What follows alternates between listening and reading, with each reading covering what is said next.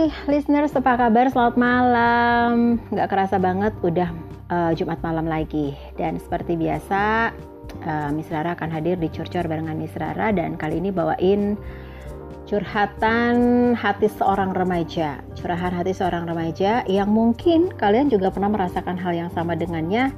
Mencintai seseorang yang gak pernah menganggap kita ada. Ngenes gak tuh? Ya kan? Seperti apa sih ceritanya? Yang pasti ini ada seorang uh, remaja bernama Dewi dan ini akan mengisahkan di awal pertemuannya dulu ya. Gimana sih misalnya perasaan kamu kalau bertemu dengan hal yang pernah uh, berjanji sama kamu dan juga kamu janji pada diri kamu sendiri untuk nggak mengulanginya lagi. Mengulangi itu lagi karena takut kecewa lagi. Itulah yang dirasakan oleh Dewi Dewi merasa bahwa ini adalah hal yang terburuk yang pernah dijalani untuk ke depannya. Bertemu dengan seseorang yang gak pernah Dewi kenal, tapi harus menjadi partner dalam berbagai macam kegiatan di sekolah. Ya, seperti inilah kisahnya. Aku akui dia memang baik, aku akui dia memang perhatian terus dia juga jujur di saat dia menanyakan uh, kabar tentang aku hal-hal kecil yang aku lakukan sepanjang hari. Dan kamu tahu gak sih seperti layaknya remaja-remaja perempuan yang lain, kalau diperhatikan oleh seseorang selain orang tua, rasanya gimana sih? Ya kan? Ya, aku akui sih, aku itu memang terbilang mudah baper. Tapi jujur, pernah sih dalam hati berkata bahwa aku tuh gak pernah akan suka sama dia. Tapi bagaimana sih bisa aku mendustakan tekad seperti itu? Di saat setiap hari di sekolah selalu bertemu sama dia, di tempat kegiatan eh, yang lain juga selalu bersama dia. Dan dia selalu bilang, hati-hati ya di saat aku mau pulang dan selalu menyapa aku dengan lembut. Aku tuh mulai merasa nyaman dengan dia. Tapi kebenaran yang aku dapat malah membuatku merasakan kecewa sama diriku sendiri. Dia yang aku kira hanya seperti itu padaku, yang aku kenal cuek dengan orang lain. Tapi ternyata aku tuh pernah mergokin dia, aku pernah melihat dia bersama dengan temanku, makan berdua, canda tawa berdua, ngobrol juga berdua, dan aku melihatnya dengan sangat dia ngerasa bahwa dia lebih nyaman dengan temanku itu. Akankah yang aku rasakan ini hanya cinta semata? Well, kadang aku mentertawakan diriku sendiri yang mudah terbuai oleh baiknya dia, perhatiannya dia. Ya, aku sudah menyadari bahwa itu hanya imajinasi, hanya ilusi semata, hanya bayang-bayang semata. Tapi bagaimana kalau dia mulai mendekatiku lagi? Okay. Kemudian aku ingin menyebutkan namanya saja sebutlah dia namanya Irwan. Itu nama uh, seseorang yang memang sudah uh, membuat aku merasakan hal ini. Entah apa yang aku pikirkan di saat aku sudah dekat dengan dia, bahkan sudah dibilang seperti TTM alias teman tapi mesra. Satu pikiran terlintas di dalam benakku bahwa pantas gak sih aku sama dia dia itu orang yang terkenal, dia itu populer di sekolah, banyak yang suka, ya kan? banyak yang memuja-muja dia gitu loh. Sedangkan aku terkenal aja enggak, apalagi banyak yang suka sama aku.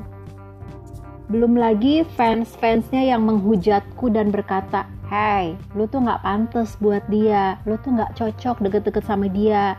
Sakit. Dan itu yang aku rasakan. Sehingga pemikiran itu datang di kepalaku dan aku putuskan bahwa aku harus menjauh dari dia. Dan anyway, tanpa disadari, keputusan itu adalah salah satu jalan untuk perpisahanku antara aku dan dia. Tapi dia belum sadar bahwa aku mulai menjauhinya. Dia masih menyapaku, masih perhatian sama aku, sampai pada akhirnya dia pun sadar bahwa aku benar-benar men menjauhi dia. Dia awalnya bertanya, "Kenapa sih lo jauhin gue?" emang gue salah apa sama lo? Jujur, aku tuh ingin berkata jujur, Tapi mulut ini rasanya nggak ingin terbuka dan mengungkapkan itu. Dan sampai akhirnya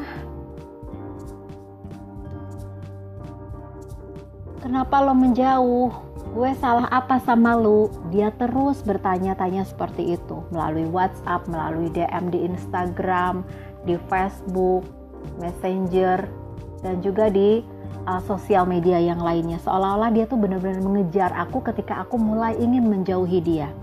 Ingin rasanya aku ungkapkan semuanya. Tapi bibir ini rasanya keluh, aku tuh gak bisa berkata-kata Sampai akhirnya salah satu jawaban yang aku pilih adalah gak apa-apa kok dengan senyum terpaksa. Lalu ya aku tinggalin dia, meninggalkan dia agar dia nggak lagi bertanya banyak hal yang membuat aku gak bisa menjawabnya nanti. Tapi ya saat tiba di rumahku, aku langsung masuk kamar dan menangis sambil meminta maaf karena telah berbohong sama dia. Sampai keesokan harinya, aku melihat dia pergi ke kantin dengan teman-teman ceweknya. Jujur, aku sedih banget saat itu, hanya bisa melihat dia dengan kesedihan, ada rasa bahagia, sedih, kecewa, campur aduk dalam hatiku ini rasanya. Bahkan biasanya dia selalu sapa aku duluan, tapi sekarang saat bertemu denganku, dia memalingkan wajahnya. Apa dia yang sekarang mulai menjauhi aku? Kebalik, ya kan? Dan itu rasanya sakit banget. Di saat aku berpapasan dengan dia, aku coba untuk tersenyum. Tapi lagi, dia hanya memalingkan wajahnya dan sedikit pun gak senyum sama aku. Ya, aku sadar aku memang pantas mendapatkannya karena aku kan yang memutuskan untuk menjauhi dia. Oke, okay. Setelah sekian lama dia menjauhiku, entah ada angin apa, tiba-tiba dia datang lagi, memberi aku sepucuk surat, setangkai bunga, dan sebatang coklat.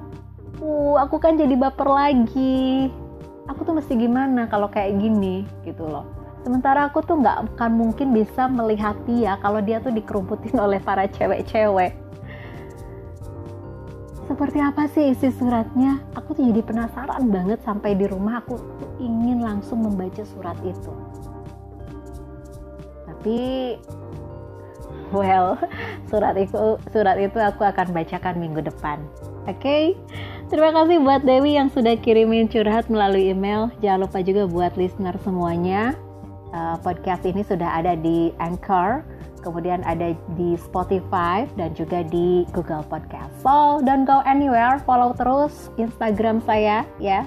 Dan setiap uh, Jumat malam saya akan ketemu sama kamu semuanya kalaupun misalnya ada yang ingin kiriman curhat, kirimin curhat, ya udah, nggak usah ragu-ragu, email aja saya di uh, sini atau DM di Instagram saya. Oke, okay. sampai jumpa minggu depan, listeners. Have a good night. Bye bye.